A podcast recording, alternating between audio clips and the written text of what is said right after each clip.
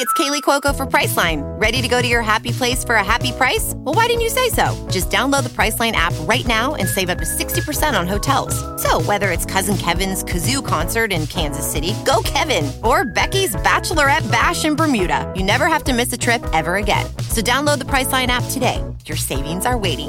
Go to your happy place for a happy price. Go to your happy price, Priceline.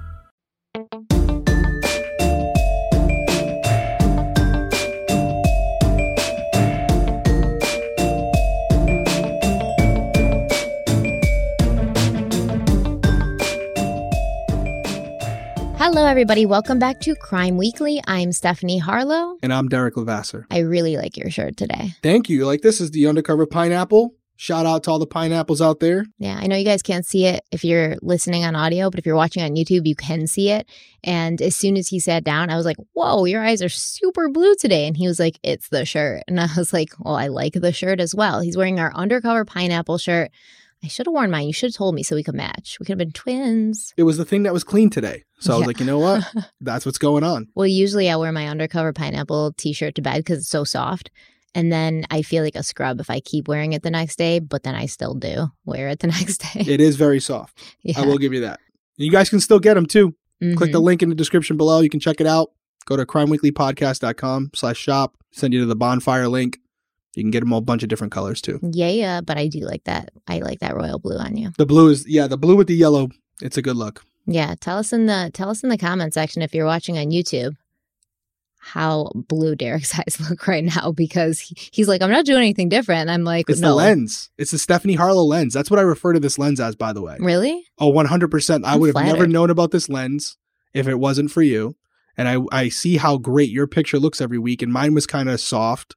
And you were like, dude, this is the lens you need. And you told me exactly where to get it. And I was like, if it looks like that, I'm down. And sure enough, you were right. It's a great lens. I mean, the lens makes everyone look amazing. People see me in real life and they're like, "Who are you?" You know, because Like, what, what happened? you've changed.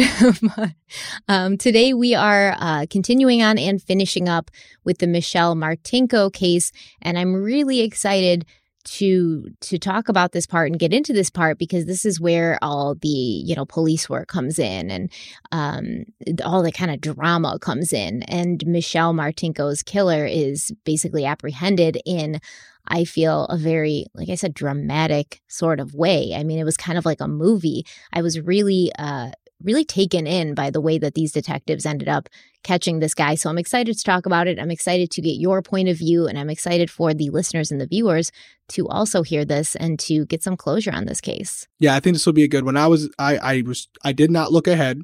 I wanted to, um, especially with the way you had kind of ended last week. But yeah, no, I'm looking to see how this, how this all comes to a conclusion. Well, when we last left off, Detective Matt Denlinger had taken over Michelle Martinko's case in 2015. But he wasn't a rookie to the details of the case because he had grown up hearing about it from his father, Harvey Denlinger, who had been a Cedar Rapids police detective at the time of Michelle's murder. Matt remembered how much Michelle's death had affected their community, saying, quote, the whole city was affected for sure. This young, vulnerable person was involved, and to never get answers, it feels like the danger isn't out of town. End quote. So, when Matt Denlinger took over the case from Detective Doug Larison, he continued with Larison's plan of focusing on the DNA, which at that point was the only lead that they had. And I'm sorry, I have to stop for a minute because right before I came down here to record, I was watching um, Zootopia with Bella. Have you ever seen the movie? Love Zootopia. So you know at the beginning when like the fox, the little bully fox, he like pushes the rabbit down and he's like, Foxes go after rabbits. It's in our dinner. because he's pronouncing DNA out. He said it's in our dinner. hmm and it stuck because all day I've been with this case. And I, I think I read the word DNA and typed it so many times that to hear him say that was just too much for me. It pushed me over the edge.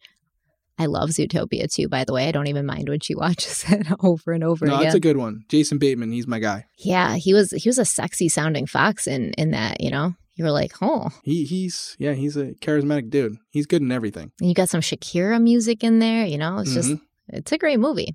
Go watch Zootopia when you're done listening to this. This week's episode is sponsored by Zootopia. Zootopia. so, um, when when Matt Denlinger got on the case, he obviously did what I believe you know most cold case detectives do: is he he just dove into the case files and he started going over everything again with a fine tooth comb.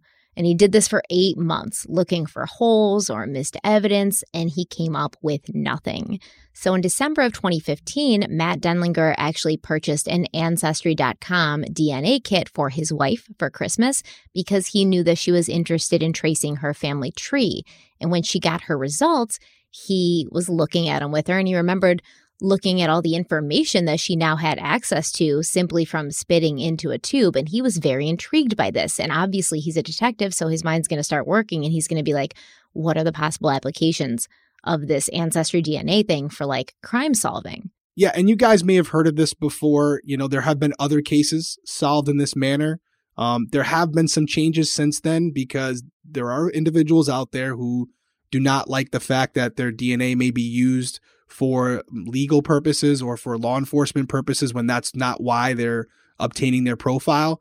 Um, but that's a different story for a different day. There are now opt out clauses and all that stuff. But as far as Denlinger, am I saying his name right? Yeah, I think Denlinger, Denlinger. Okay, okay. As far as him taking over the case, this is something that happens very often. As you know, there are cases that come in and you'll have a detective who may be on it 10 or 15 years. And before that detective leaves, ideally, what you want to happen is for one of the newer detectives to come on board with him or her and get a look at the case file while they're still there. And this is through attrition. This always happens because obviously, when that detective leaves, it's not like the case just stops. It shouldn't stop, anyways. So that case will be passed on to the next, you know, however they decide it, whether it's seniority or in this case, I there's probably a connection because of his dad, rightfully so. Um, they gave the case to him so he can go over it with a fresh set of eyes. And if he has questions or sees something different than the original detective, they can kind of talk about it. And it may drum up something new that's not written in a report for the old detective, or it may be a new angle that they can approach based on him not being tainted by the initial investigation. So, this is a very valuable tool, and you will see a lot of cold cases solved in this manner where someone who is trained a different way has a different perspective on life, hasn't been influenced by some of the stories back when the case originally happened, comes in and says, you know what? What about this? And it could be the most simple thing that was kind of overlooked initially, and it may end up resulting in a solve. So this happens a lot, and you do sometimes see um, some progress in these cases when this occurs, even though it's just a natural process that happens in every police department. Yeah. And I mean, uh, Matt Denlinger said he hadn't even been planning on going into law enforcement. Um, it just was sort of a naturally occurring thing for him. And when he was finally part of the police department this was the case that he he was really focused on because he grew up with it because it had haunted his father. And and he knew he kind of wanted to get closure not only for Michelle but for the entire town for himself for his father for all of the people that had mourned the loss of this young girl and were frustrated that they weren't able to track down her killer. Yeah, I could see that. This sounds like a movie script so far. exactly that's what i'm saying It really does. and it's it's so cute. I forget which documentary I was watching about it. It gave me all the feels. I got like goosebumps. But at the end of it, Matt Denlinger, he's talking to the reporter, and she's like, "Do you think your dad would be proud of you?" And he was like, "Well, I hope so." And she's like, "Well, I talked to him. He says he's very proud of you." And Matt Denlinger kind of like teared up a little, and he was like, "Oh, I, I'm gonna have to like go off the camera for a second because I can't be crying on on on camera like this." So it was really cute. Got to be a tough guy, right? Yeah. but you could see it. Um, so Matt Denlinger, he called Ancestry.com to see if he could take the DNA profile that he had, the one from Michelle's killer, and upload it into their system. But they told him that was not the service that they provided. So Denlinger turned to Parabon Nanolabs to see what they could do for him. Parabon told Denlinger that they could use the suspect's DNA to create what they called Snapshot by comparing the suspect's DNA to a database of DNA from volunteer participants, Parabon is able to create a forensic profile containing predictions about what that suspect might physically look like. And as you said last episode, this kind of technology, it's not cheap. And Matt Denlinger had to put together a presentation to show his supervisors so that he could get approval to pay Parabon Nanolabs $5,000 for this snapshot that would hopefully give a more accurate depiction of what Michelle Martinko's killer looked like. And, you know, surprise, surprise, it looked nothing like that composite sketch that we saw um, in the last episode from the from the women, the witnesses apparently who'd been like uh, hypnotized. Nothing like it. I I definitely think they saw a different dude. Not it's we talked about the variances in witness testimony and their perception of what a person looked like, the lighting, all of these things, or if it was even the right person. I don't think it was the right person at all. Exactly. It could have been a wrong person where again, they were trying to do the right thing, but just, you know, they, they got it wrong. Not yeah. not trying to mislead police, but it happens. As far as the price, because there are other companies that do it now other than Parabon. This is something that I think as as a community, true crime community, I know as we continue to grow, we're still fairly new. This is something that I, you know, I think all of us can get together and really help raise money for these types of things. You also see funding, government funding coming for these types of services because now everyone sees the benefit of what they can do in these cold cases. So I agree. It's like every week you hear about a new cold case from like the 70s or 80s being solved using DNA. Right. And in a, in a, lot of cases, if it's not like a big department like Boston PD or Seattle PD, their budgets are. Their whole budget might be $5,000 for these smaller rural areas. And so when they call and they're like, hey, we saw this on TV, could you help us? You know, Parabon can do what they can, but at the end of the day, they are a business. And so they will give discounts and things like that. But, you know, that could break a department where it has to go up the chain and has to go to politicians before it gets approved. And it's a really terrible thought to think that there are cases out there where law enforcement has DNA and yet they're not able to do everything that's publicly available to them because of financial resources. How terrible is that if that's your family member? It's awful. And I was thinking, like, we should really start a foundation that can take donations and raise money for these cold cases. So, not for any specific police department, but you have that foundation there. So, when these smaller, um, not as wealthy police departments have these cold cases, they can come to the foundation, make their case, and you can help pay for that stuff for them because this is bringing closure to people's lives. And I'm really glad that uh, Cedar Rapids decided to, you know, put the five thousand dollars out because Michelle was was the daughter of Cedar Rapids. You know, she was like their their hometown girl and they just really wanted to see this case solved even so many years later. Absolutely. I think Ashley Flowers has a foundation that might be doing something along that line. But that all being said, there can never be too many of them, right? Exactly. She can only do so much. So the more, the better. Uh, the more options the pol- police departments have to apply and, and, get these cases resolved for the for the families. Absolutely. Well, when the snapshot process was complete, Parabon felt that Michelle's killer was a white man with blonde hair and blue eyes. So nothing at all like that composite sketch, because I think that dude had like curly black hair and brown eyes and he was like six foot tall or maybe five foot four. We don't know.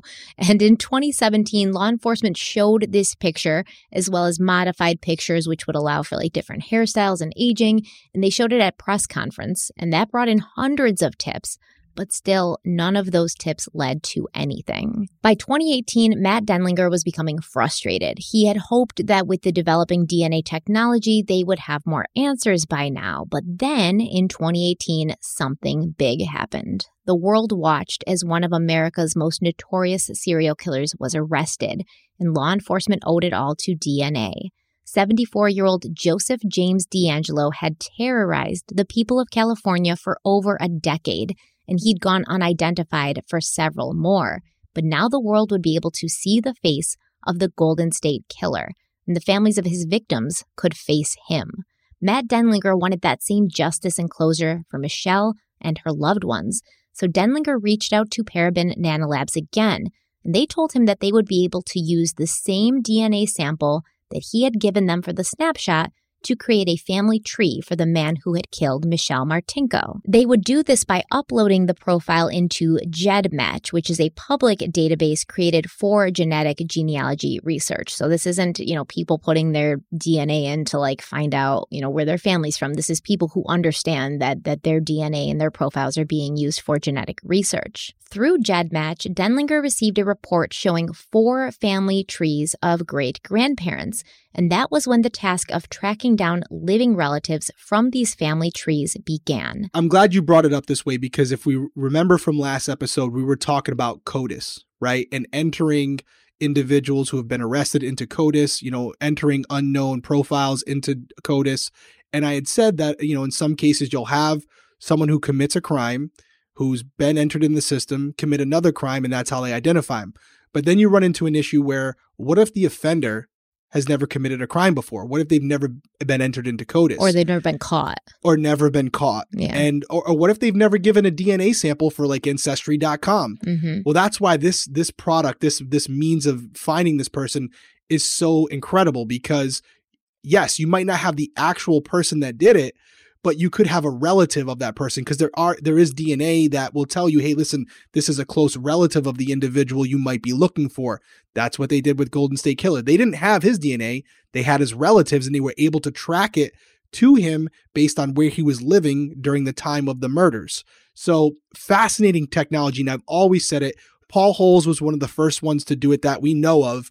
And you have to give him credit because genius, absolutely genius, a way of thinking outside the box, using a technology that's out there, that's within the legal limits at that time, and f- solving a huge case. And I just, it's something that's so simple that you're like, why didn't we think of that sooner? But really incredible. And it really opened the door for a lot of new ways to solve these cases. It, it was brilliant. Yeah, we'll give Paul Holes his flowers for sure. Shout out Paul Holes on this one for sure. Let's take a quick break and we'll be right back.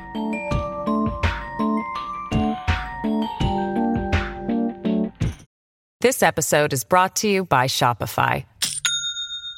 Do you have a point of sale system you can trust, or is it a real POS?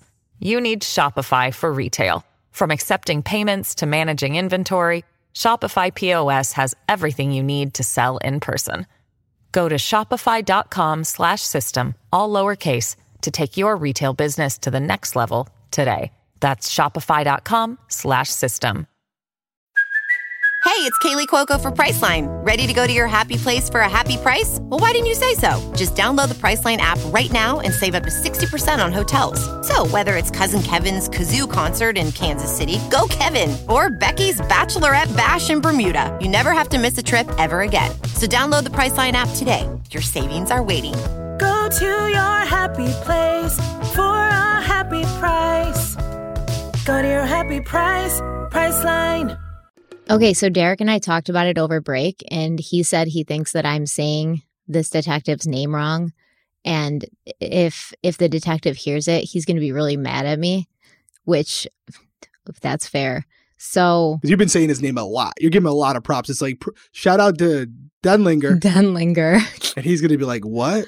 I know. I'm so sorry. Okay, we think that it is not Denlinger, that it is Denlinger, right? Yeah. And that's what the pronunciation is on the, you know, when you look up on the internet. But Denlinger sounds cool. Denlinger sounds way cooler than Denlinger. No offense if his name is pronounced Denlinger. We're damned if we do and we're damned if we don't on this one. You know, because sometimes even like the, there's a regular pronunciation for the name, but then a certain person will be like, no, I don't pronounce my name like that. I pronounce it like this. And then you're just offending everyone and you don't know. And you're just like, I can't do anything right. So we're going to go with Denlinger. I literally don't pronounce my own name right. Yeah, it feels a little weird in my mouth. How do you, how are you supposed to pronounce your name? Uh, Levasseur. Ooh, way better. And it's, uh, I say Levasseur, which it's not correct. Yeah, you Americanized it, man. Yeah. So from now on, you're going to introduce yourself as Derek Levasseur. Levasseur. Yeah, you could make like a French restaurant with that name, Levasseurs. I hadn't learn how to make French food first, but yeah. Well, that will come later. So um, we'll we'll go back and we're gonna call him Den Denlinger. So sorry, so sorry. So Denlinger and another detective they spent months looking through county records, gravestones, newspapers, birth and death announcements. And marriage records before being led to a woman named Brandy Jennings, who lived in Vancouver, Washington. Brandy later told the Gazette, quote, I uploaded my DNA to GEDmatch and forgot about it, end quote. I think a lot of people do that. a lot of people do that, you know, until you get like a match or something.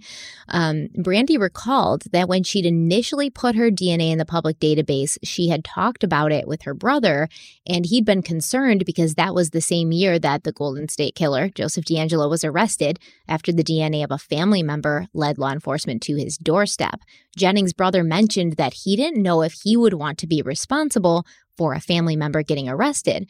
And she told him that she would want someone to be held responsible for their crimes, even if it was a family member. And I absolutely feel the same way. Uh, I, I think that there, this is very split. Some people are like, no. And obviously, we know it is because people were upset after this Golden State Killer thing. And there was like sort of an uproar, and people were like, we didn't know that this was happening. And to be fair, in Golden State Killer, um, the police uploaded the the um, DNA profile and then put like a fake name and stuff on it. So Yes. it's not like they went to these, you know, ancestry or 23andme and they were like, we're going to catch a killer. You know, they they did it of their own volition. They did it without getting permission, really. Well, I I, I want to ask you a question, but beforehand, and that's what was so ingenious about this because nothing they did was wrong. You're allowed to submit a DNA profile. It's supposed to be your own, mm-hmm. but you're allowed to submit a DNA profile, whether it's a swab from your mouth or whatever, however you obtain it, and submit it and see if any relatives of yours that you're unaware of come back as a hit.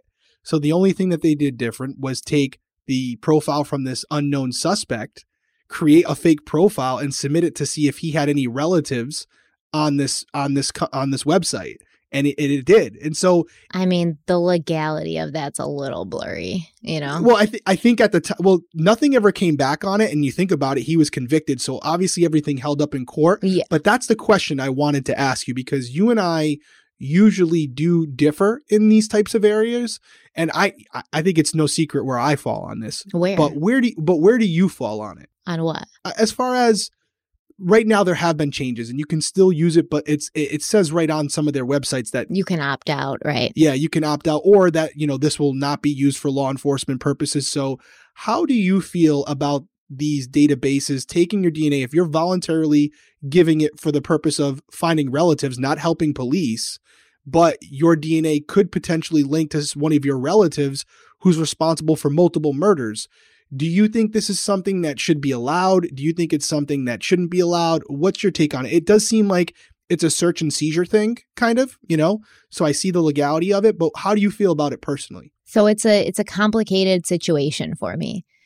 I don't believe in these DNA sites to begin with. I think it's creepy to give your DNA to some random company that let's be honest, the the least like evil thing that they would be doing with it is catching killers. They're using your DNA for all sorts of things. They're using it for research. They're using it to build these these other databases that are being used for research. So they're basically they're selling your DNA. They're selling like your your personal like material. And so I I don't like it personally. However, I wouldn't have a problem if I was in the system having my DNA be used for law enforcement. But I can't speak for everybody and I can see how some people might have a problem with it. But I would not. I have a question for you. I think I know the answer with you, but this is also out to everybody out there, whether you're on audio or YouTube, way down below. I'm really genuinely interested in these results. I'm going to be looking at the comments. How would you feel if there was a database that was specifically used for law enforcement purposes? So if they created a website where they said, listen, we're looking for volunteers. You may not be able to help in a case personally, but someone you're related to down the line may be committing murders in another state that you don't even know you're a relative of. Would you be would you be someone who would, if it took only a matter of seconds to submit that DNA swab, would you be someone who would volunteer for that database? There's no right or wrong answer. I'm just interested to hear the results. If I was somebody that was okay with giving my DNA away to some random nameless faceless company corporation etc yeah I would be okay with that but I'm not I'm a paranoid person I'm I'm a, a very paranoid person and I don't want any Stephanie clones out there I love that answer though, because you're not saying, no, I wouldn't be willing not to help law enforcement. In general, I'm not giving my DNA out. However, if you weren't like that, Mhm. you would. If you were giving it to 23andMe, you would have no problem giving it to police uh, and me. yeah and I'll like I'll steal like one of my family members DNAs and and put it in there you know if that helps that they don't care You'll be taking swabs from other people and like l- randomly plucking hair from them at the Christmas party and submitting it, yeah like I'll be at Christmas dinner like can you spit in this for me collecting everyone's just cup. going around the table yeah it's for a good cause okay, uh, that makes sense to me. You're just you just don't trust the system. I don't at all And yet, and it's not something specific to law enforcement. It's just like I'm not submitting my DNA to anybody. So, but you know, that's I, I don't really trust law enforcement either. Like on a grand scale, on a mac, on a, like a macro scale, I don't trust any No, no.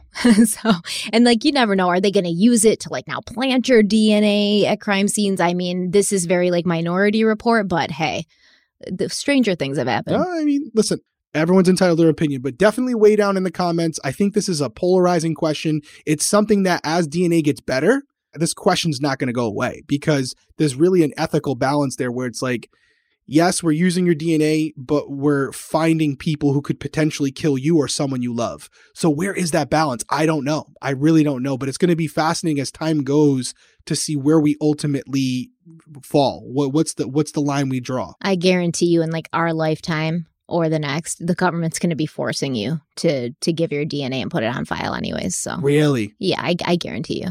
It's possible. Yeah. It's definitely possible. It, it does feel like that that's the sort of the way we're going, where things aren't really compulsory anymore when it comes to like the greater good and things like that.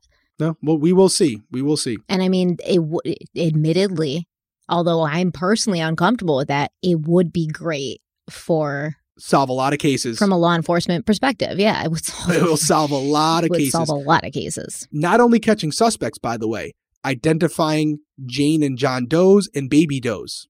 People who have loved ones who've been found and they don't even know it. So there's so many advantages to it, but there are some drawbacks as far as personal privacy. So I mean, you think about all the baby does and the John does and Jane, it's crazy. And they, know. you know, these types of services could help those families. So I don't know where it is. I know where I fall, but I might be in the minority on that. Well, at the time when Brandy and her brother were talking about this, it's it's obviously like a hypothetical situation. You know, they, they, nobody could actually be having this conversation about the Golden State Killer and be like, you know, I don't mind, like whatever, and then actually think that it's going to happen to them.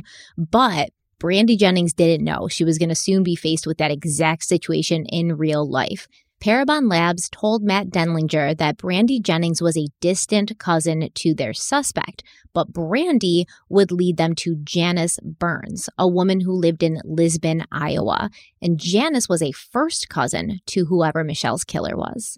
In the fall of 2018, Denlinger and another detective traveled to Iowa to speak with Janice, who was incredibly cooperative. She gave Denlinger a sample of her own DNA as well as a family tree that she had already been constructing.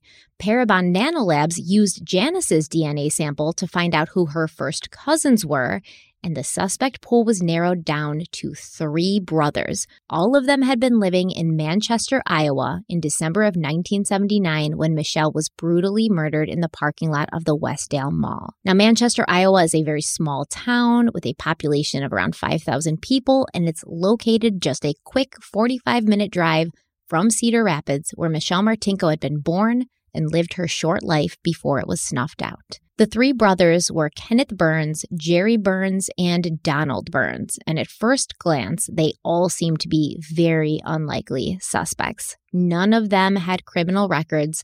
They were all self made business owners who were very well respected in their communities. Ken and Jerry, they still lived in Manchester, and Donald had moved to Davenport, but none of them had any connection to Michelle or anyone in her family.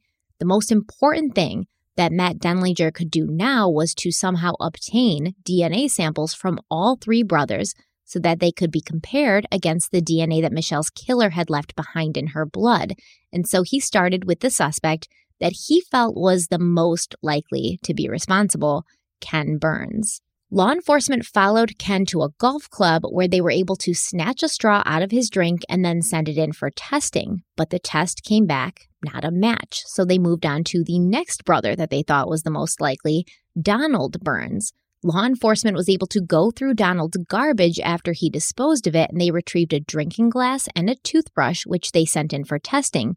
But that test also came back not a match. Ken and Donald Burns were not the source of the DNA profile found in Michelle's car and on her black dress. So, law enforcement moved on to the next and last brother. He was actually the one that investigators had thought would be their least likely candidate, Jerry Burns. Detectives followed Jerry to a pizza buffet in Manchester on October 29, 2018, and they waited while he ate his pizza and sipped his Diet Coke. And as soon as he left the restaurant, detectives who were already like inside, you know, sort of like planted at the tables and watching him, they collected the straw from Jerry's drink and they sent it in for comparison.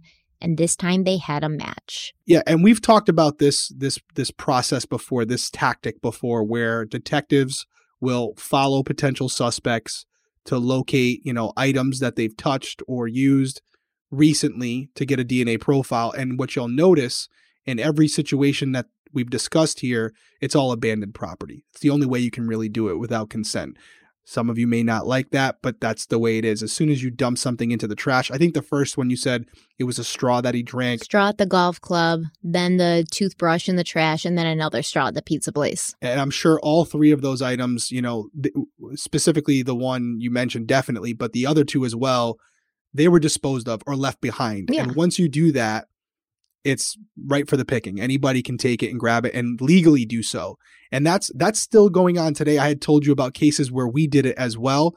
It sounds really primitive, but it's a it's a tried and true method and it works. It's effective, yeah. It's effective and it's not that difficult, really. If the person is unsuspecting, you know, just like any of us, you're going to dispose of a napkin or a cup in a local, you know, a- Not me. I'd be taking my straws with me every time I leave the restaurant. well, now it's all metal straws, so we don't have to worry about that. But you know, it's one it's one of those things where you know most people, even if you're someone who committed a crime 20 years ago, unless you're really paranoid, you're probably not looking over your shoulder after every drink cup you throw away. Um, and so it it works. And what I like about this is you admitted that these detectives, and they've probably said it publicly, which is why you said it. He wasn't even their top pick they were focused on someone else. But the minute the DNA does not match, it's game over. It's there. There's no disputing it. There's no like, well, maybe no. If the DNA doesn't match, they are not your person. Nobody has found a way to manipulate their own DNA for a crime so it doesn't come back to them. So, as much as they may believe they had their guy, as soon as the DNA comes back and tells them otherwise, that's it. And I love the fact that they said, hey, listen, we admit the person who had ended up matching, we didn't think it was going to, but at the end of the day, it did. And now our focus was completely on him. And kudos to them to being able to say that publicly because some people, you know, for the sake of maybe tainting the case and giving a defense attorney an opportunity to say, well, why didn't you think my client could have been involved? You know, and, and maybe taint the jury. Or just to even not look bad when you're retelling the case, to kind of be Of like, course. oh, like uh, he was the first person I thought it was, you know? But that's how powerful DNA is, right? Like, even though they've admitted, frankly, if we had to, you know, put a bet on it before taking the DNA, we would have guessed it wasn't him. However, DNA doesn't lie. And whether you believe in DNA or not, that's another thing, but the courts definitely do. That's for sure. Yeah. You think there's people out there that don't believe in DNA? They believe in DNA, but I think there are people like yourself who believe that it could be used in ways where if someone has your DNA, they could plant it in another location Well, to yeah. frame you for a crime. Everyone should believe that. That's just everything that's good can be used for evil, right? Look Of at the internet. okay. So, uh, Yeah, of course. It's definitely possible. You're not wrong. You could swab DNA and swab it onto something else, and you have a transfer of trace I evidence. mean, we know touch. Yeah, touch DNA is a thing. So, Absolutely. So if they have a vial of your DNA and they could, they could absolutely. I think what it comes into it is, I think even you would admit this. Like, we're not talking about political figures or people with money. like espionage. Yeah. yeah, yeah. you know, what would be the point to framing this guy from Iowa? You know, it's like it's possible if the detectives have an axe to grind, but it's very unlikely in a situation. There's really no incentive for them to be framing this specific person. Plus, there's a paper trail of them submitting this DNA to this pro, you know, this database, and it it, it kicking back information that they couldn't manipulate. It, it was what it was. Absolutely. Yeah. Let's take a quick break and then I will tell you about Jerry Burns.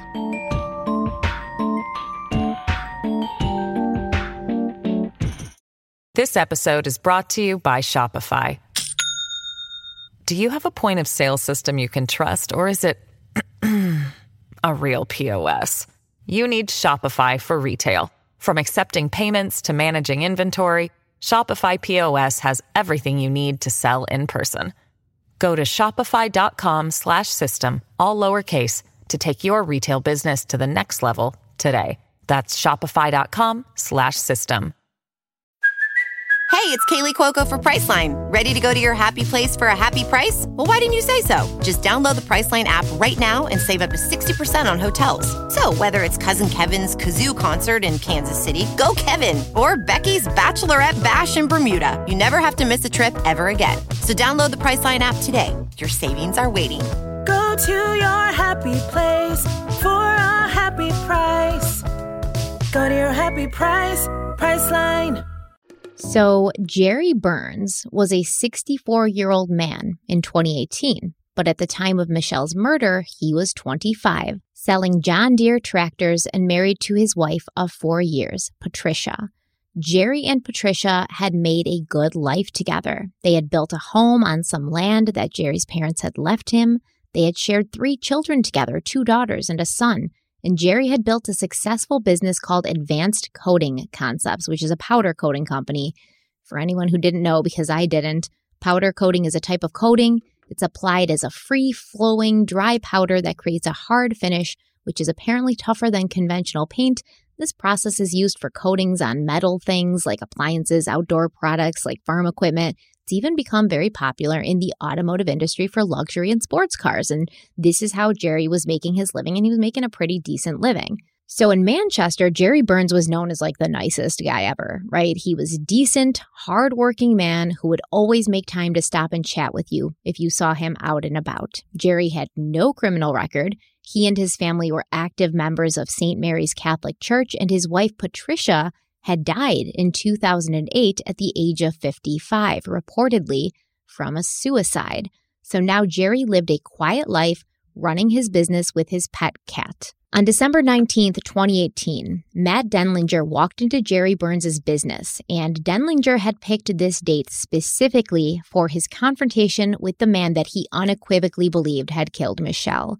It was the 39th anniversary of her murder, and Matt arrived ready with a tiny camera hidden inside of a coffee cup to capture Jerry's reaction when he was asked how his DNA had ended up at the scene of a brutal murder. We're going to play some clips of this interview for you now, and if you're watching on YouTube, you'll be able to see Jerry Burns as he talks to the detectives. And to be honest, when I first saw him, I was a little taken aback because he looks like a nice old man. You know, he looks like a grandpa that would have like hard candies in his pocket that he gives you when you come to visit him. Like he looks so unassuming, so non threatening. Jerry Burns did not look like the kind of person who would have caused the carnage that we know was seen at the site of Michelle's murder, but the DNA speaks for itself.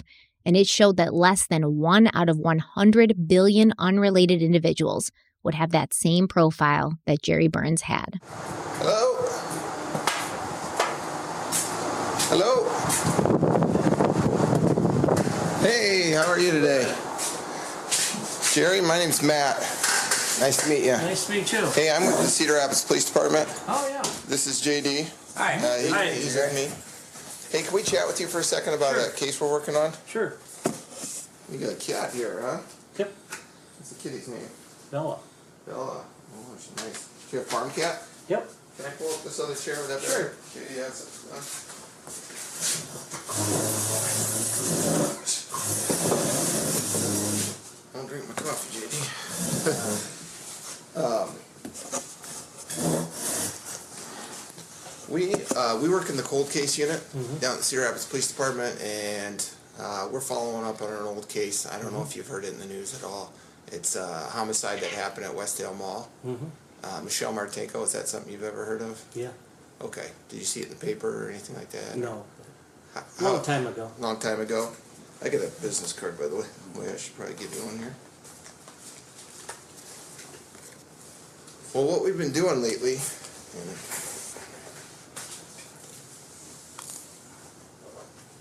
Gotta find my pin here. What we've been doing lately is we've been following up on leads. And we got, uh, we had an article run in the paper the other day, and so we just got a bunch of new leads and stuff like that. People calling in, giving us tips and whatnot. And so we've been stopping by and just chatting with people and, and, and trying to kind of determine, you know, which leads are good and which leads are not and stuff like that. Well, long story short, your name came up. Strange. Yeah. Well, it's not that uncommon. I mean, people call in all the time. We had a picture made from uh, our suspect's DNA, And then so what people do is they often think that, uh, you know, certain people maybe look like the image and stuff Mm-hmm. like that. So that's kind of how we we come about that. Did you ever see those pictures we Mm-hmm. No. had? I got, got a copy of one here. So they're like, like those kind of things there. That's not it though. Well, that's that's the picture we Oh. had created. Oh, really? Yeah, and then there's a couple other ones, like younger ones and things like that. Wow. It's kind of Boy, it looks a lot different than I look in the mirror. But what's it looks a lot different than I look in the mirror. But Oh, I don't totally disagree with you. um, be all right if we just ask you a few questions about it. Um, so this happened in December of 1979, and you said earlier that you kind of heard about it. What do, what do you remember hearing about it? just it was a big deal. A big deal. I mean, do you remember what happened? Not exactly. Like, do you remember who who the victim was? Anything like that? Not really. But Um, had you no, ever? I just seen something about Jody Huisentruit recently. and- yeah. Yeah. Okay, so before I sort of uh, dive into, you know, what kind of came from that clip, what do you think, as a former detective, as somebody who's probably had to do something like this several times before, what do you think initially about Jerry Burns' reaction, his body language, his facial expressions, the way he's responding to the detectives? it definitely brought back some memories. I've been in a position, in a, uh, and it's funny because I've had so many times where we have a camera on a cup or in on a bag, and man, you can never get that angle right. He had the angle better the first time, but I can't tell you how many times you get back and you're like, "Did you get it?" And you're like, "Dude, you were facing you know the wall the whole time." And then on top of that, you got the cat The cat. in front of his face, you know, half the time. But from what I saw, I, you know, and I'll be honest, I didn't really see anything watching that the first time. It's my first uh, interaction with him, not knowing what his normal behavior is. He did have a lot of blinking going on, but he was leaning in. He did cross his arms a little bit at one point. dude, it's so funny that you talk about blinking because you'll see some serious blinking in the next clip, which is what I noticed because it was so extreme. But he seems laid back, like for the most part. He seems like completely benign, right? You look at him, he's Yeah. like cute old grandpa. Nothing, nothing like egregious that's standing out where, you know, he goes from being really happy, uh, but they did go right into it. Like they immediately identified themselves as police officers, which, you know, it's not a bad tactic, but maybe you go in there and instead of starting with that, you go in there and start asking about powder coating to see how his behavior is at that point, and then transition by saying, by the way, we're from Cedar Rapids and see if the mannerisms change. So get a baseline. Yeah, have a baseline because now if they had started that interview where they were talking about powder coating and he was sitting back like this, I don't want to get too far away from my mic, but he's sitting back like this, not really blinking much, kind of laid back, arms open, you know, allowing you to talk. Maybe a different little bit of a different, you know, swagger to him at that point. And immediately as when he hears the phrase Cedar Rapids, he's leaning forward, blinking. Then you would have something to go off of. But they dove right into it. But I agree with you, unassuming at that point, nothing really that stands out to me that says, you know, you're guilty. Well, something he did say that that stood out a little bit was when they showed him the snapshot from Parabon Nanolabs, and it's clearly like a snapshot of what he would have looked like as a younger man. And he immediately got a little defensive, and he's like, "Well, it's not what I see when I look in the mirror." Like, yeah, dude, obviously not. You're in your 60s now. it's not going to be what you see when you look in the mirror. And it kind of like he wanted to sort of like uh, separate himself from that that picture like immediately. He he he could have been a little bit more chill about it, like, oh yeah, that's a, a you know good looking young man, you know, kind of. But he was immediately like, not me. What are you talking about? So that seemed a little sus. But the cat, the cat petting too was a little bit odd to me. It was like a nervous tick where it's like exactly, yeah, because it wasn't like uh you know it wasn't like a uh, I'm petting him. It was more like a shake. yeah, it was a very aggressive pet, right? Right. Yeah. And in a lot of cases, if you're having this serious conversation, if you're really into it, you know, you might not think about it, but most of the time you'd want to take the cat off the desk when you're trying to have a conversation with someone, you know, to separate you from the cat's butt being in the other person's face. But he, I think he was so at that point, you know, inside Like, oh shit, a million million things running through him, his head. All he's thinking about is like, oh, pet the cat, pet the cat. You know, it might be like his keep him busy, keep his hands busy. his mechanism. Yeah, like his, you know, when he has, when he's anxious to pet the cat, you know, and that's what I'm talking about a baseline. They're asking about powder coating and he doesn't touch the cat. And then all of a sudden, when they transition, he's doing this weird petting of the cat every couple seconds. I'm writing that down. I mean, honestly, they have the DNA, so I feel like they, yeah, they don't even they don't even want to like lube him up at this point. It's just like don't want to lube him up. Well, Yeah. you know, a- and DNA is great, but what? And I haven't even listened to the rest or seen the rest of the interview. But you know, as you said earlier, right now these individuals are in a different. You have to now put him in that area. If he says to you in 1979, in December of 1979, he was in Costa Rica for that year, you know, you'd have to go verify that because that would obviously rule him out. So they're they have the DNA. They don't think that's going to be the case. Now they're trying to strengthen the circle around him, right? Squeeze him in even a little bit more to not only say we have his DNA, but we can put him in that area during that time frame when it occurred. I And mean, that's huge. yeah, he definitely was in in the he was in Iowa at that Right. at that time. Yeah, But think about how they started, right? They started with a DNA profile, they matched it to someone related. They finally were able to match it to him. Now they have to figure out where he was in December of 1979. yeah. Well, I mean, I I also think like they've been on this thing for so long, and now they really have like what they what they believe to be concrete evidence, and I mean it is, and they're like, we don't even want to mess with this guy. Like we're just gonna go in and scare the crap out of him. Yeah, no, I agree, and I, I think there is a part of it where it's like, as a detective, you want to look your the person in the face and see that reaction when they know their life's about to change. Yeah, like I've been chasing you. And now here you are. And Matt Denlinger did say, like, at some points, it was surreal being that close to him, knowing that this had been like his focus for so long. And then to be in the same room and talking to him, it was kind of this surreal experience. hmm Yeah, he's. I'm sure he's had many nightmares. The the offender about this day, and you're here to to give it to him, which is a gratifying feeling as a detective. It's like, hey, that that day you've thought about for years, hoping it would never happen. It's here. Yeah, and I almost felt like Jerry's demeanor was a little too, too casual, like a forced casual. You know, he kept doing the thing with his eyebrows, like, hmm, hmm, Yeah. hmm, you know, and it was like, come on, dude. So- Everybody's different. That's why baseline guys remember that when you're doing it. Baselines are great, but they already, like you said, they have the DNA, Mhm. Well, so they're working with.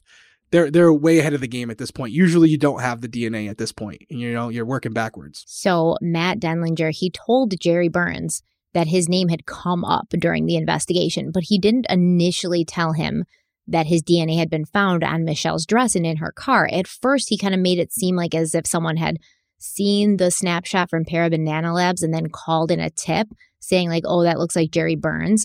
And then Jerry literally out of nowhere like nobody asked you and he brings up the name Jody Huisentruit. So Jody was a television news anchor from KIMT, a CBS affiliate located in Mason City, Iowa. Jody was reported missing when she failed to show up for work on June 27, 1995. And when police arrived at her apartment, they found her vehicle in the parking lot and signs that a struggle had taken place beside her car. Three neighbors in Jody's apartment complex told police that they had heard screams around the time she would usually be leaving for work. And to this day, she's never been found and she's presumed dead. So if you place pictures of Jody Huisentruit and Michelle Martinko side by side, which we'll do for YouTube, the physical similarities are undeniable. Two young blonde women killed in parking lots in Iowa. And now Jerry Burns is saying Jody's name unprompted within the first five minutes of a police interview regarding Michelle Martinko. Like the police came in and they were like, We're here about Michelle Martinko. And Jerry was like, Jody Huisentruit. it was very odd. Jerry said that he didn't know Michelle. He had never seen her before. Now, he did admit that he and his family had gone to Westdale Mall a few times before. He said, like, you know, we, we've done Christmas shopping there, like, we've been shopping there, but he didn't know exact dates or times. And he said he had never gone there by himself. He had only gone with his family. Matt Denlinger tells Jerry that they found DNA at the scene and they've been trying to find the person who it connects to. And like I said, Jerry keeps going back to the Parabon snapshot picture and and you, I didn't play this part of the clip, but he keeps asking the detectives. Like he didn't just bring it up the one time that you heard in the clip. He keeps asking the detectives, like, "Do you think this looks like me? Do you think this looks like me?" And they were like, "Well, do you have a brother? Maybe you know." And he's like, "I don't think it looks like my brother either." So he keeps going back to that picture and like rifling through it. I think to keep his hands busy and so that he's not having to make eye contact with them. And uh, And then Jerry was given a copy of a search warrant, which was ordering him to give a sample of his DNA to law enforcement. And I think that Jerry clearly looks nervous at this time. Like you said, his hands are fidgeting. He keeps like randomly, aggressively ruffling the fur of the cat that's crawling all over his desk. But his voice does stay generally calm. Once Matt Denlinger swabbed Jerry's cheek, he dropped the bomb on him that they already knew his DNA was going to be a match to Michelle's killer. And that's when Jerry starts blinking like 5,000 times a minute. We're going to take a quick break, but when we come back, we're going to play that clip and talk about it.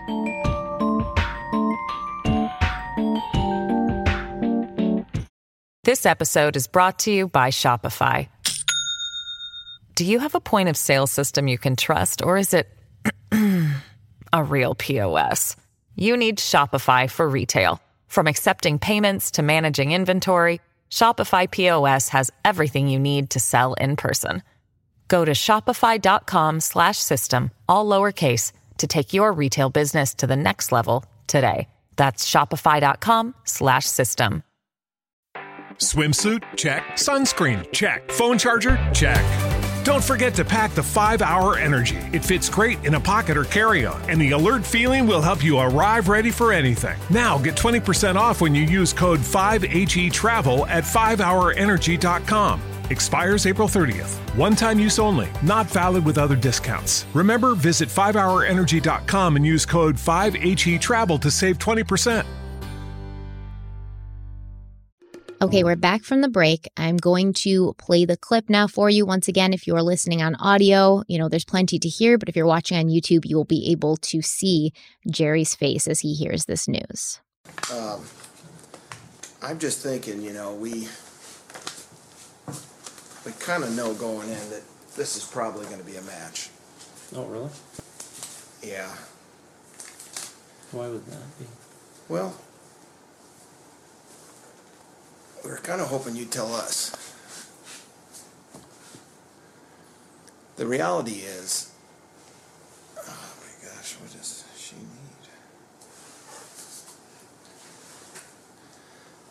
The reality is, we're not, we're not here on a whim. Hmm. We're here to confirm what we already know. I already collected some DNA from you that you got rid of before. And so uh, I'm telling you, Jerry, I already know that your DNA is going to match the, the DNA that we have on file. Just one heck I got rid of. Well, you, people get rid of stuff all the time. Uh, just throw it away. But I, I think that's kind of irrelevant to, to what we're talking about here. Jerry, so the reality is we have your DNA at the crime scene. And so we know you were there that night this happened. Uh, but what we don't know, Jerry, is why it happened. There's a lot of reasons things happen in life, and and uh, there might be an explanation for this that would help us better understand what happened.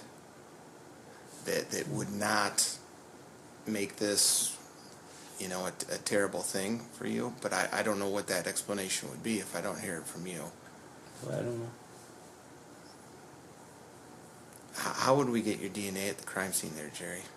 I don't know. Test it, see if it is. No, no, no, no. We did. How would it be there, Jerry? I don't know. What happened that night, Wait for the test to come back. Jerry? We I don't think it did. it did. I don't think so. Okay. Jerry, what happened that night? I don't know. Test it and see what happens. Yeah, I don't.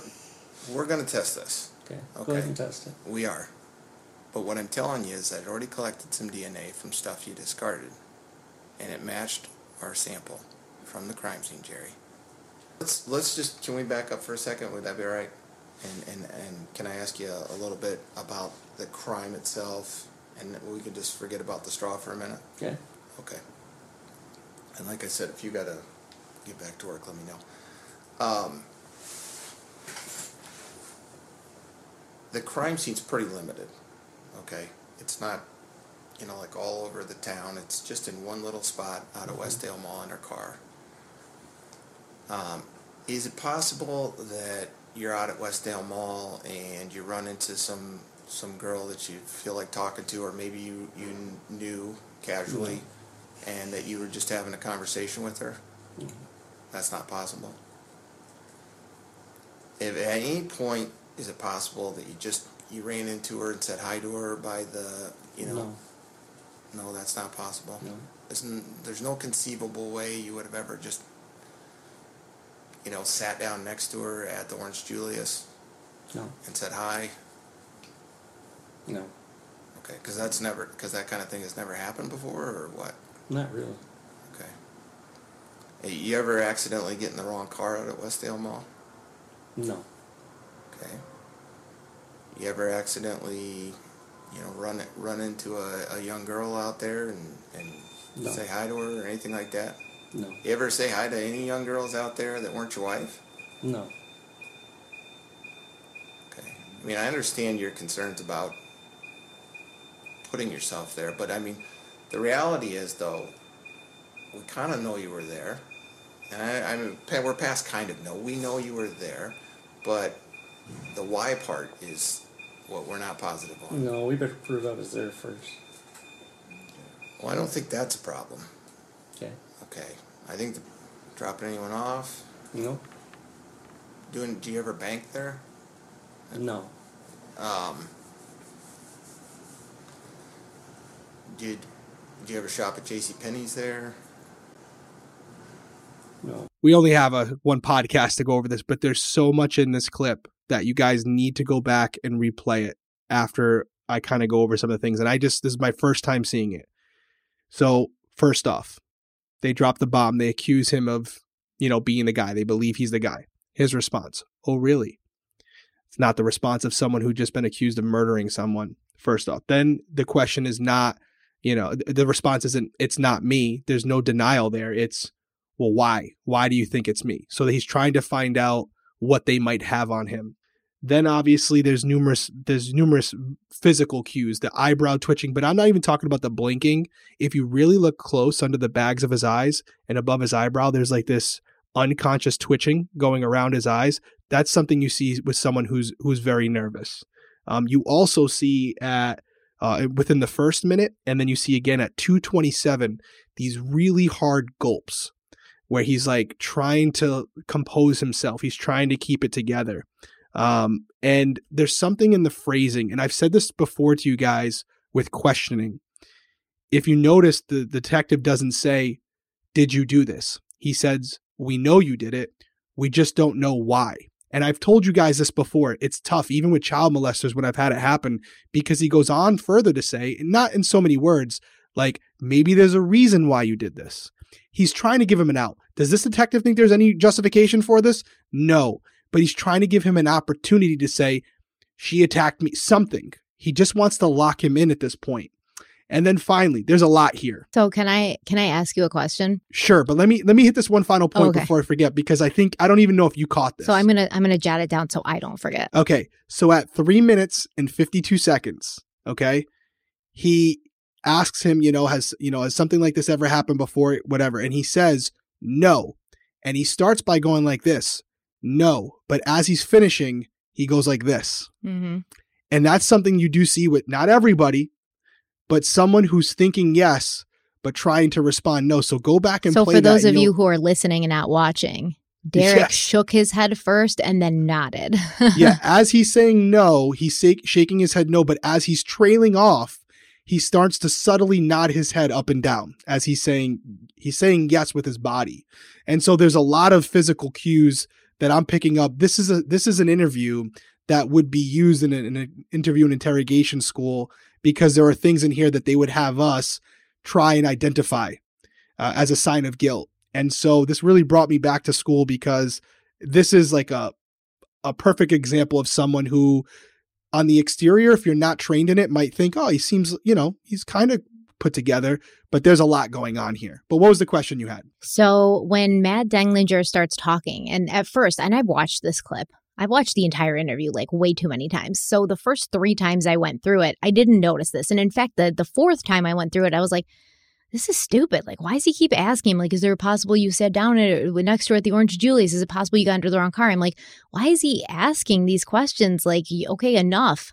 And then just now when I'm watching it, I realized that Matt Denlinger was potentially asking these questions because he's trying to eliminate other ways that Jerry's DNA could have ended up on Michelle or in her car. So now when they go to trial, and Jerry's like, that wasn't, you know, I wasn't in her car or I don't, I didn't kill her. I don't know how my DNA ended up there. They can say, well, Matt, they can say, like, Jerry, we asked you, did you sit next to her at the Orange Julius? Did you accidentally get in her car? Did you say hi to her? Did you shake her hand? You said, no, no, no, no. You said you never even approached another young woman besides your wife. So how would you explain how your DNA got there if if you're not her murderer? And I think that's what Matt Denlinger was trying to drive home for a later trial so that they could literally put it up and say, listen, Jerry, by his own admission, says he never even came near her. So how else would his DNA get on her accidentally? He didn't see her at the mall. He didn't meet up with her at the mall. He wasn't talking to any young girls. How did his DNA get there then? And so here's that circle, right? We had that circle where he's got the DNA that matches. Now he's trying to put them at the actual mall. And let's say hypothetically, he was really prepared for this. And he comes back with, I won't lie to you guys, I was in her car earlier that night. You know, we had, you know, for some reason I was helping her. She was having trouble with her battery or whatever. I got in the car. Exactly. So then he, now he's in the car. That's great. He might think he just gave himself an out, but detective inside is celebrating because he's like, boom, I got you in the car. The next thing he would say is, okay, how'd your blood get in there? Mm-hmm. Right now he's, and if he says, oh, I cut myself on a battery terminal. So now you're admitting you were bleeding inside of a car. You're just digging yourself deeper. Yeah. you're, you don't, th- you think you're doing a good job right now, Jerry, but you're really not. And so all that's good stuff. The more you can get out of them, even though they think they might be saving themselves, like you just said, they're digging a deeper hole and then you put it together at trial. But really good job here. Really excellent job in the questioning, not getting too emotional.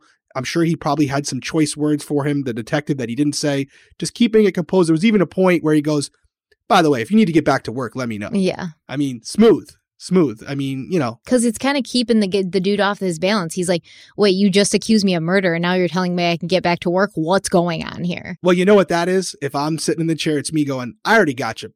We're trying to help you here. I'm coming back. You're you're not going anywhere." But you know, by all means, if this isn't a big deal to you, you just let me know, and I'll stop the questioning. That's another thing too. He's engaged here. Mm-hmm. He wants to hear more. He wants to know more. He's not saying to him, "Get out of my get out of my building." Are you kidding me? Are you out of your mind? Get out of here. You go get that tested. Something we're gonna t- we're gonna touch on that.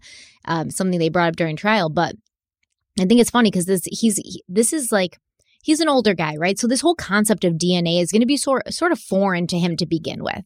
You know, for for people who didn't grow up with that, the DNA thing was very science fictiony. You know, I remember my my dad and my mom talking about it. They were like, "This is so weird. What is this DNA?"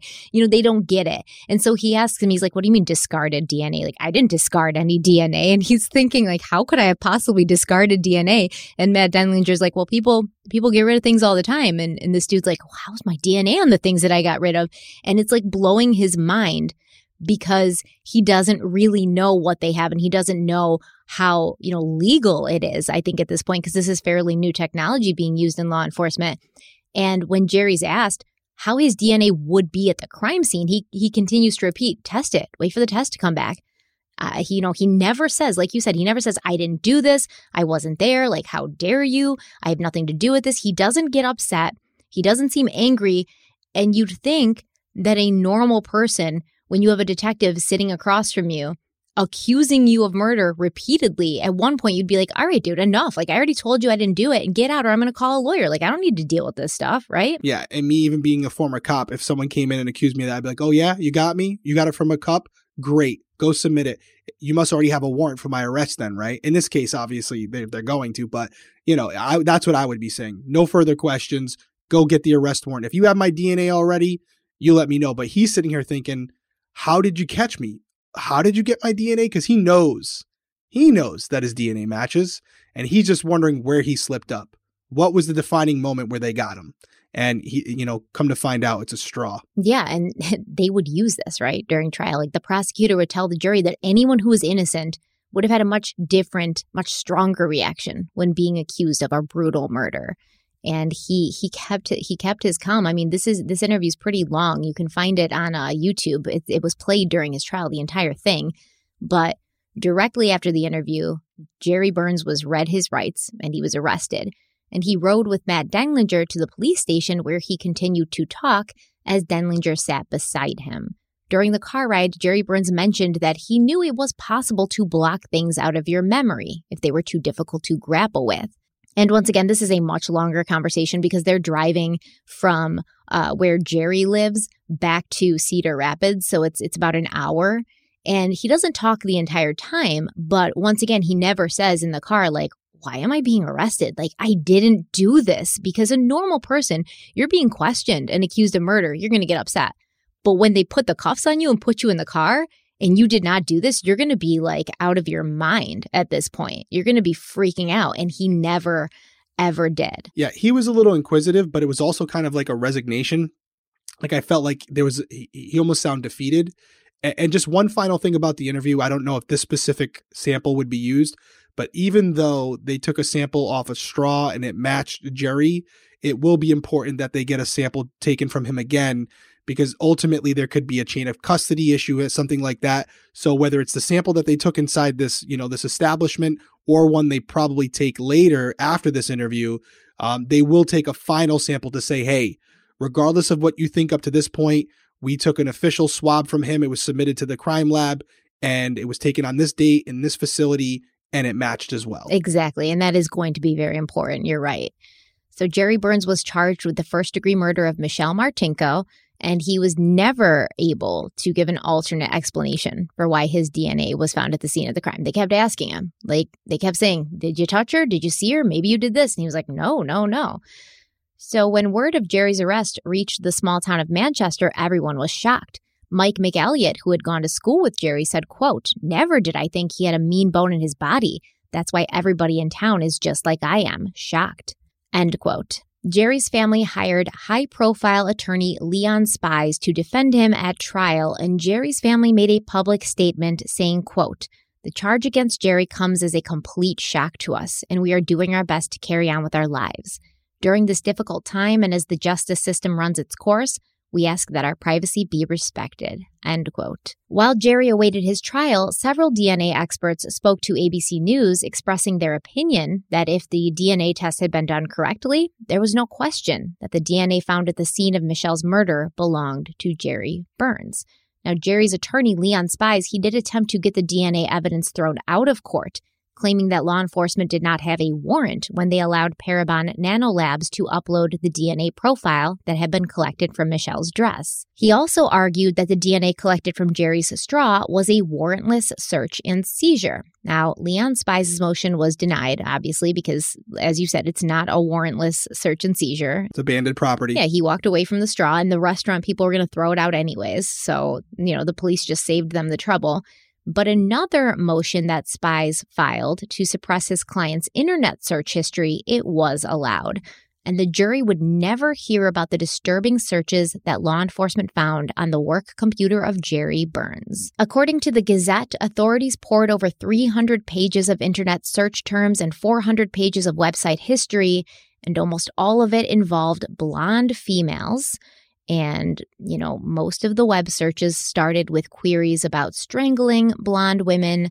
There were also searches about having sex with a freshly dead body. Leon Spies argued that the search history was irrelevant since the searches had been made in 2018, 38 years after Michelle's murder. I would argue that they are very relevant considering that he is still um, kind of focused on these things that long after which brings me back to Jodi Huisentruit and the fact that he brought her up during the interview, which was very odd. There are people out there who think he could have been responsible for her disappearance and eventual murder as well, because usually when somebody does something like this, I mean, it was 1979, he was 25. Are we supposed to believe that he lived the rest of his life as a Boy Scout? no and, and no, no dna in that case No, she's gone. She's missing. They never found her body. but no dna found at the crime scene that they were able to you know say it wasn't hers or anything like that No, it looks like she was snatched from her by her car. She was like going to Okay. get into her car to go to work, and it looks like somebody grabbed her. And, and by the way, you're right. I would argue that the fact that search his- history was so recent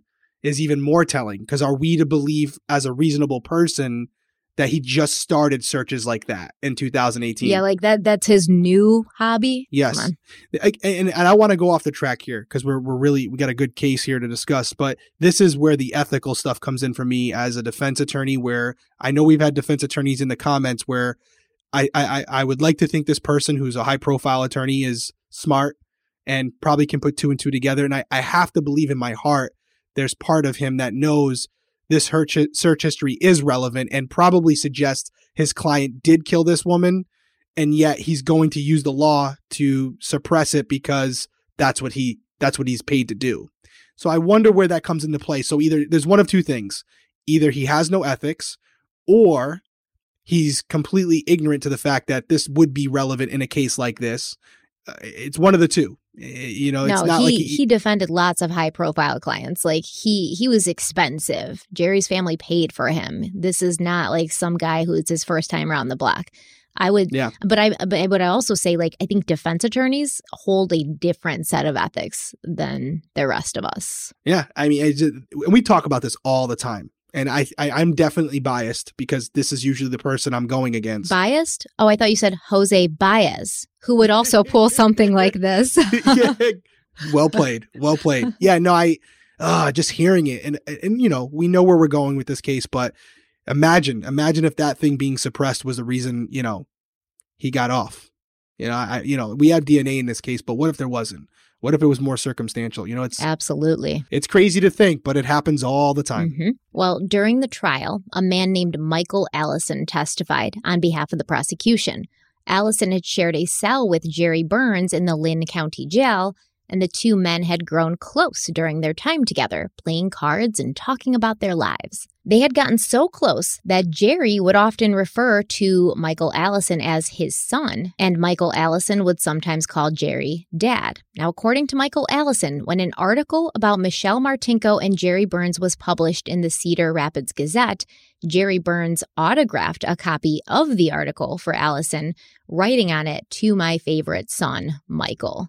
This autographed article was shown during the trial and submitted as evidence. Can you imagine being Jerry Burns' actual son and like you're out there defending your father and then you find out he wrote to like some random inmate to my favorite son, Michael, on an autographed article about him possibly being the murderer of Michelle Martinko, like Mingya. Uh, I mean, if, if that's not a fall from grace or like losing faith in your idols, I don't know what is. Yeah, and the sad thing is that's not the worst thing that he has to worry about with his his father as far as what he's his behavior. Certainly not, but I, I feel like it would also be a little window. And because later, um, Jerry's family would come out and like his daughter spoke publicly on one of the shows, and she was like, "Uh, There's no way he did this. Like, I can't imagine him doing it. But I feel like if you're that son, and you would never think that your father would would kill somebody, but then you see this, and you wouldn't think that your father would autograph an article about him p- potentially being a murderer either. And all of a sudden, you're starting to see like a little bit beyond the curtains of who he Right. might really be. Michael Allison also claimed that although Jerry never came right out and said the words, I killed Michelle Martinko, he often alluded to it. Burns had told Michael Allison, quote, Son, they might have me, but I don't bow my head to 'em." End quote. And during a period of time when Allison was consistently beating Jerry in card games, Burns told his favorite son that if he kept beating him, he would have to take Michael Allison to the mall. Michael Allison claims that this was the comment that prompted him to call the authorities and agree to turn state's witness because he was disgusted by it. And Michael Allison also did say later on during the trial that he was not getting any special benefits. He wasn't getting a deal for this. He was just doing it because that comment really disturbed him. Michael Allison told the jury, quote, he feels like that no matter what happens in this case, that he wins because he had the opportunity to be out there with his family all these years, end quote. It's an interesting comment. That's the sad reality of it, though, right? yeah, that's an interesting comment. Let's take our final break, and I want to weigh in on that.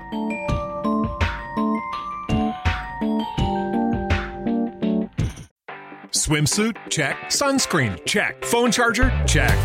Don't forget to pack the 5 Hour Energy. It fits great in a pocket or carry on, and the alert feeling will help you arrive ready for anything. Now get 20% off when you use code 5HE Travel at 5hourenergy.com. Expires April 30th. One time use only, not valid with other discounts. Remember, visit 5hourenergy.com and use code 5HE Travel to save 20%. oh, oh. You need parts? O'Reilly Auto Parts has parts. Need them fast? We've got fast. No matter what you need, we have thousands of professional parts people doing their part to make sure you have it. Product availability. Just one part that makes O'Reilly stand apart. The professional parts people. Oh, oh, oh, O'Reilly Auto Parts.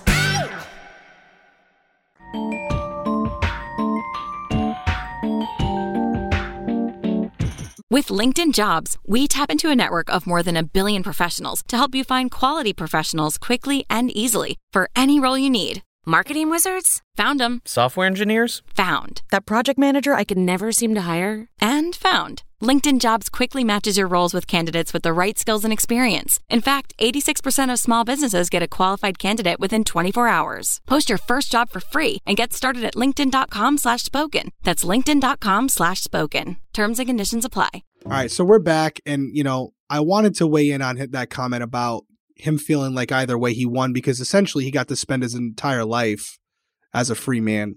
And this is something that you've said numerous times where officers choose to keep cold cases close to the vest for 10, 20, 30, 40 years. And part of that is because like, hey, if something comes up and we have to ultimately prosecute this case, you know, we don't want it to be tainted by outside sources.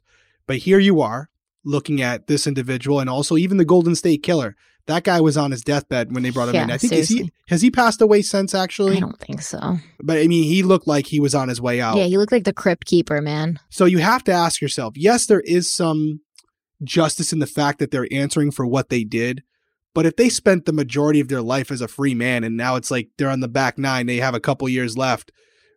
Do you really think they learned their lesson? I, I would argue that in most cases it's a no. No. You know, I would argue that they kind of, in a, in ways, I don't think they won, but they definitely didn't lose Right. and that's that's a tough pill to swallow and i can't even imagine what it would be like for the family members so i always push back when you bring up things like that as far as like hey we got to get more people we got to do solve these cases faster we got to get these people while they're still out there enjoying their life when the victims are no longer able to do that or their family members And potentially reoffending again, right? uh, correct. Absolutely. That's the worst case scenario, right? But even just being out there, just enjoying life Yeah. is really hard. And, you know, I push back on you a lot, but you got to call it how you see it. And you're right. In that sense, when you think about a scumbag like this making those comments, I hear you and I feel where you're coming from. And I know a lot of people agree with you. And these are the types of comments that make you feel that way and you're justified in feeling it. it, it I, I don't have any excuse for it. That's tough. Yeah, because it's like the balls, you know? Yeah. And he's not the only one who feels like that. Absolutely not. You know? You know, you know, Joseph DeAngelo's like, okay, guys, I'm like 105 years old. What are you gonna do to You, me? you, you got me. Congrats. yeah, exactly. No, I agree. He probably, you know, they both probably felt so um, emboldened by the fact that they had gotten away with it for so long to begin with. I mean, do you remember Whitey Bulger when they got him finally? Yeah. I mean, you know, he he he had some things go on in prison. Obviously, let's you know do that. Talk about that another day. Mhm. But um, that's how he got taken out. But he was again lived most of his life as a free man. He was on the run. You know, he couldn't live like you or I. But in this case, Jerry went on. You know, as we said, he, he lived a pretty normal life after that. So We should do a series on Whitey Bulger. I wouldn't mind doing that at all. I love. I'm fascinated by the mafia and all that stuff. So yeah, I would definitely do that. Well, the defense only called one witness to the stand Dr. Michael Spence, a self described forensic DNA consultant.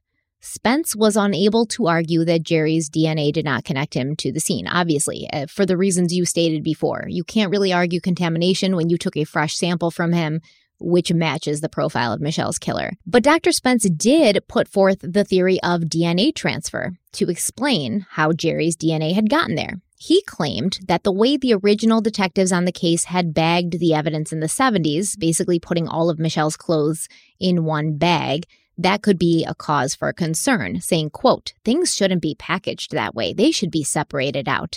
And if something is packaged, of course, in 1960 or 1979, people weren't aware who were working scenes that the prominence that DNA was going to gain over the next few decades, end quote, which is a stupid argument because they were all Michelle's clothes. It's not like the police put Michelle's clothes in a bag with like some other case's evidence, which would cause contam. These are her clothes. You're just causing contamination amongst the clothes she was wearing that night, which it doesn't matter if his DNA was on any article of her clothing and transferred to her dress. It was still on her clothing and in her car. Yeah. And ideally now the practice is to separate all items, right? But yes, he was looking for an opportunity. I, I think the detectives initially in 1979 did a great job. And as we've learned and as our training has grown, we learn the proper way to preserve evidence that may contain DNA. We do separate everything and all that and all that good stuff. But yeah, this is an he's trying to compare the tactics and techniques that are used today in 2018 at this point to the tactics used in 1979. Yeah, he's And reaching. It's kind of it's it's kind of an unfair comparison. He's reaching hard. So when Jerry's attorney, Leon Spies, questioned Dr. Spence on the stand, he asked him, quote, Is it, Dr. Spence, a plausible explanation that the DNA of Jerry Burns found on the dress or on the gear shift could have come about by a transfer? End quote. And Dr. Spence responded that yes, that was a possibility. It's also a possibility that aliens are watching our planet right now waiting for a time to attack, but it's not plausible, as, you know, Leon Spies had mentioned. Dr. Michael Spence claimed that humans shed 2 million cells per minute, and skin cells can be transferred when touching anything. But how would Jerry's DNA have gotten on Michelle the night of her murder if Jerry claimed he hadn't been at the mall that night and he hadn't talked to anybody? The prosecutor on the case, Nick Maybanks, he asked Dr. Spence this exact question. Maybanks said that Michelle had seen many people the night of her death. She'd given them hugs, she'd sat down and shared food with them, she'd shaken their hands. Why wasn't any of their DNA on her clothing or in her car? Dr. Spence did not have an explanation for that. I think it's important too. We're talking about blood DNA here. Yeah. Right. So we're talking about a, a different type of trace evidence. This isn't just touch DNA. This is someone, Jerry Burns in this case, who would have been bleeding during that time frame. So you would also have to explain that how he was injured and how that blood from that injury transferred onto Michelle and then onto the shifter. It's a, it's a lot of transfer there. Right, exactly. But I mean, he was their only witness. So, like, they tried. They tried. Right. He gave it a shot. The one hole in the prosecution's case was motive. Michelle hadn't been robbed. She hadn't been sexually assaulted. Jerry Burns didn't know Michelle or her family, so it couldn't have been personal. Law enforcement knew that the crime had most likely been sexually motivated due to the internet search history on Burns's work computer, but they were unable to use this to prove motive to the jury since it hadn't been allowed into evidence. In his closing statements, Nick Maybanks told the jury that the secondary transfer theory put forth by Dr. Spence was, quote, not logical, not reasonable, not founded in the evidence, and quite frankly, not in the realm of possibility, end quote. And, why is he saying that? Because he's saying, hey, listen, trace evidence, it happens. You can have a transfer of evidence. However, you guys haven't even put forth a theory that would explain said transfer. No. So even though the one part is true, how did your client's DNA transfer into that location? That's the big hole here that they weren't able to fill. And none of the other people that she saw that night. had contact with him. Yeah. He, remember, he was never at the mall. Nope, he wasn't. So you can't you can't say you were never there and then at the same same breath say, you know, I, but maybe I was there. it doesn't work like Yeah, that. It was a losing battle. Maybank said that the only things stored in the bag were Michelle Martinko's own clothes, and there was no possibility that Jerry's DNA could have gotten onto the clothes after they were taken into custody. The prosecution said that even though Michelle had not been sexually assaulted, that didn't mean that it hadn't been Jerry Burns' motive to do so, but Michelle had fought back so fiercely that Jerry had no other choice but to kill her. And in the process of repeatedly stabbing Michelle, Jerry had cut himself. He cut through the gloves he had been wearing and he caused his blood to mix with Michelle's blood, which ended up on the gear shift and on Michelle's dress. The jury deliberated for just three hours before coming back with a verdict of guilty on February 24th, 2020, and Jerry Burns was sentenced to life in prison without the possibility of parole. Angie Crino, who served on the jury that convicted Jerry, she said the experience changed her life. She could not believe how indifferent Jerry Burns remained throughout the entire trial, saying, quote, to not show anything, his face, I think, stayed the same the whole trial. I lost a lot of sleep, everything running through your head, and just the pictures alone were horrific. End quote. In 2021, Jerry Burns and his new legal team appealed his conviction, with his new lawyers calling the warrantless extraction of Burns's DNA, quote, Orwellian use of police power, end quote. They claimed that simply because Jerry Burns abandoned his straw at the pizza place, that didn't allow the police to search the straw for DNA. The new appeal also argued that Jerry had ineffective counsel for his trial, with Leon Spies failing to object to prosecutorial misconduct, such as the jury being told that Jerry was unable to explain how his DNA ended up at the murder scene, which honestly, once again, feels like a reach because the video of Jerry being interviewed by the police, that was entered into evidence. Like I said, the entire thing was played for the jury. And in that video, Jerry says more than once that he has no idea how his DNA ended up there. So, I mean, like, what is there for Leon Spies to object to? He's not my favorite person. I'm not over here like Leon Spies fan club, team Leon Spies, but what could he have possibly objected to? The ACLU also hopped on board, claiming that people should have a reasonable expectation of privacy when it comes to their DNA, and the sequencing of Jerry's DNA had been unconstitutional. And people do have a reasonable expectation of privacy to their DNA in the comfort of their own home, right? And I mean, I'm not like, I'm not disagreeing with this. You know, I kind of feel like I wouldn't want somebody to be following behind me, picking up like my Starbucks cup out of the garbage, but I'm not out there murdering people. So I really, I don't have uh, anything to hide in that, in that manner. And if I had been out there murdering people, I mean, I, I really only have myself to blame that I'm leaving my DNA all over town. Right. And if they had seized the straw from his place of business, Mhm. right, where he, like, you know, on his private property, Yeah, they'd be trespassing, etc. Yep, major issue there as well. But you know, some of you may agree with it, some of you may not. But it's no different than you throwing out a cardboard box um, with a you know a number on there or a cool design that you no longer want. So you throw it into the trash, and someone else who says, "Oh, I actually like the way that box looks. I'm going to keep it." They can pull it from your trash and keep it as their own property for the rest of their lives. There's nothing you can do about it because you've abandoned it.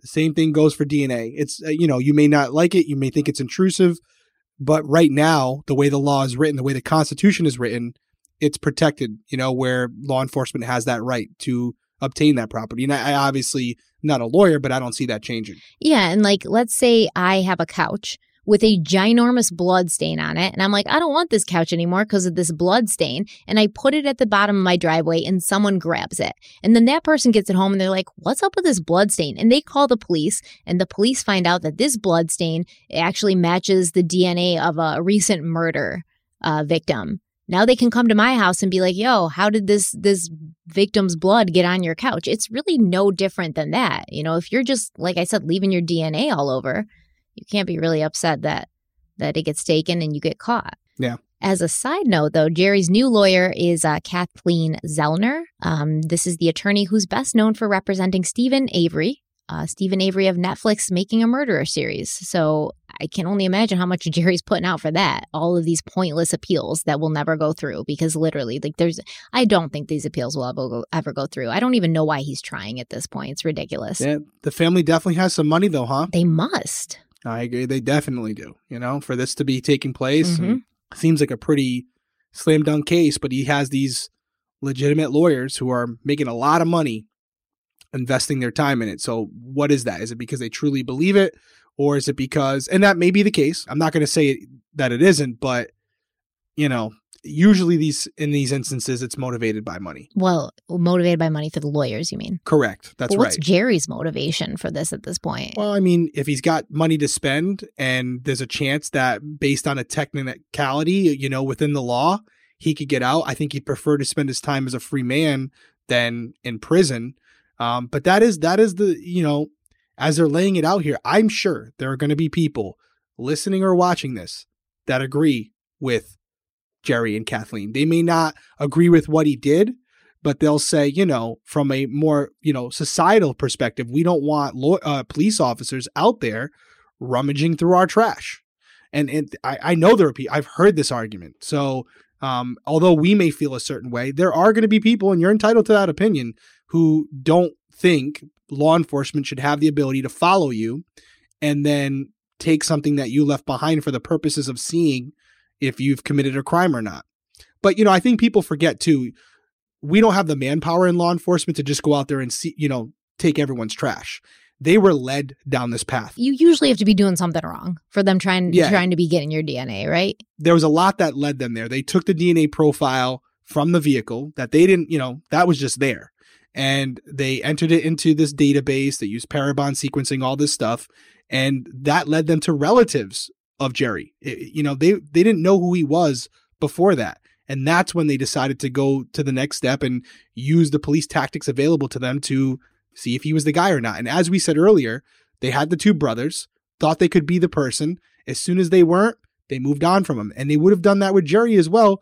But unfortunately for Jerry, his DNA matched. Yeah, and like Derek said, if you don't agree with this, you are absolutely entitled to your own opinion as long as you give us the same respect and allow us to be entitled to our own opinion because this is a relationship that goes both ways. All right? Yes, yes, this is a mutual relationship, A mutual loving relationship where we don't judge each other for our feelings. and nobody leaves a negative comment ever. No, you can leave negative Ever. comments if you want.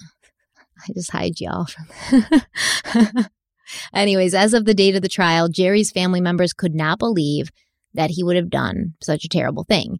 His brother Donald said that at the time of Michelle's murder, Jerry had worked at a dealership that sold Buick cars. So maybe Michelle's car had come from that dealership with Jerry's DNA already in it. To that theory, Detective Matt Denlinger said, quote, My question for them would be, did the dress go to the dealership too? This is a fantasy world. Common sense says that is not the case. End quote. Um, I don't, you know, I can't even blame Jerry's family for. I, I imagine you grew up with somebody for 60 something years and you would almost feel stupid yourself for not seeing that he could he could be capable of that. You know, you almost feel like foolish. You see this a lot with significant others or family members of drug addicts who are out there doing drugs actively and nobody picks it up or figures it out until it's like, you know, it really spiraled out of control and you end up feeling stupid because you didn't see it. But why would they know to look for that? Um, and I, I do want to mention also that while Jerry was being questioned by Matt Denlinger, they also had detectives questioning his other two brothers at the same time because apparently there was some suspicion that his brothers may have been aware of of the murder and maybe they knew something that they didn't. Now, that was just mentioned. I'm not saying that they do. And if if the police found out that they did, it's never come out. Um, but that was just something that was mentioned. And I want to bring up something else really quickly. Um, that's kind of kind of strange. So Jerry Burns had a cousin. Um, his only his cousin's name was Brian Burns. And apparently, Brian Burns, who was 55 years old, he vanished on December 19th, 2013. That's 34 years to the day of Michelle Martinko's murder. To this day, uh, Brian Burns's case is still considered an active missing person case. And, uh, you know, I'm not saying that there's a connection, but it is strange the the date that he went missing. Is it possible that Brian Burns could have figured something out? Or maybe one night Jerry and Brian Brian are like drinking you know out at a bar or just at home you know drinking some beer and and Jerry accidentally let it slip what had happened? And then afterwards he was like oh shit. You know I I said something I shouldn't have and and maybe he did let something slip because it happened to be that they were drinking together on the anniversary of Michelle's death and and Jerry's you know feeling nostalgic and he mentioned something about it thinking that his cousin's going to be like oh man close call that you got away with that and his cousin was probably like what the heck? What are you talking about? You you have to tell somebody. And so Jerry was like all right Brian you got to go. Is it possible? Yeah it's possible. Um the dude's never been found. I also want to mention that Jerry's wife she ended up taking her own life. Um, that that's not nothing either. Is it possible that Jerry's wife figured it out? I mean, you don't live with somebody and you're married to somebody for that long without getting a little peek into their dark side. Did she find some search stuff on his computer, some internet searches that he had made that that made her second guess what kind of man her husband was? Did she, you know, confront him about it? Who knows? But uh, apparently uh, Jerry Burns' wife took her own life, and it could have been for a multitude of reasons. But you know, or did she? Right? Yeah, yeah. Damn. Right? Yeah. I mean, I would love to look into that in the aftermath and see how concrete it was. Right? But you know, I will say this, and we're not pointing at anyone.